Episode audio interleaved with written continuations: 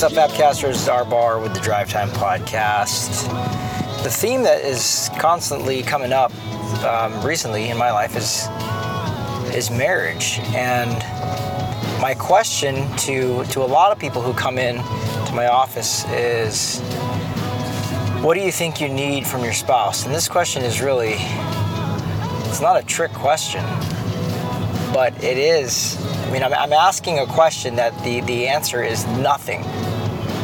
But I ask it anyways, and and most people believe they need something from their spouse, which would mean they forgot about their vows.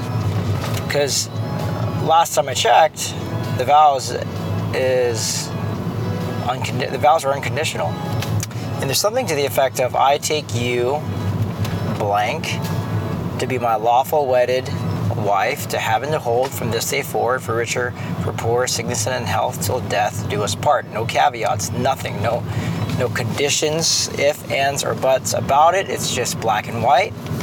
So it's a life of servitude and selfless sacrifice. But then at some point, at least a lot of guys that I've been talking to recently believe that their wife owes them something. And it can even be something that sounds totally legit, like respect. I mean, that's right. I mean, doesn't she owe me respect? And I would say no. Not for not for happiness. So if you're a believer, if you're a believer and, and you follow the example of, of Jesus Christ, who's his bride is the church, then the love is unconditional regardless of what's coming back. I don't know, is that, kind of scary for some people or, or what? Like what'd you what'd you sign up for? I didn't when I'm thinking straight, then I know my wife doesn't owe me anything, and that frees me up to love and to serve her.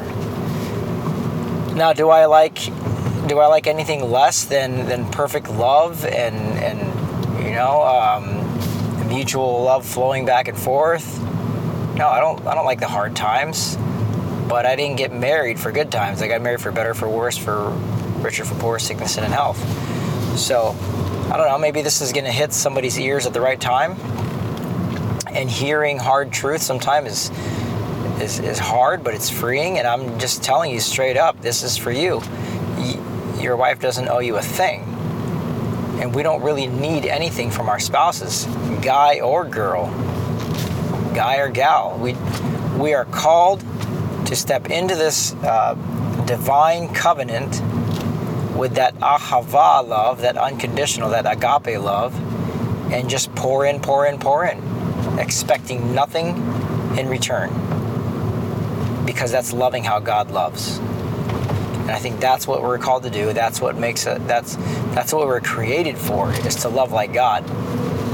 And and we we should never have an excuse to be anything less than Jesus Christ in the midst of our marriages.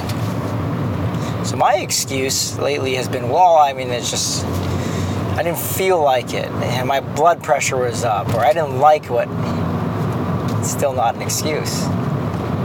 That's why when I forget, which I do often forget, I forget uh, all the time, I'm surrounded with people who can point it out. Shoot, had a brother point out uh, a booger in my nose this morning. Like, just straight up said, I noticed you acted like this on this date. And I was like, whoa, dang, man You're taking notes on my life, and that's what I love. I love it when my when my my friends are paying attention, and then fearlessly bring it up later on. Hey, tell me about this. You, this is the way you talk to your wife. I noticed that. I had one friend say, "Be honest with me, Ryan. You think you're better than your wife?" And I was like, "What? What are you talking about?" No. He's like, "Well, that's that's the way the way you talk."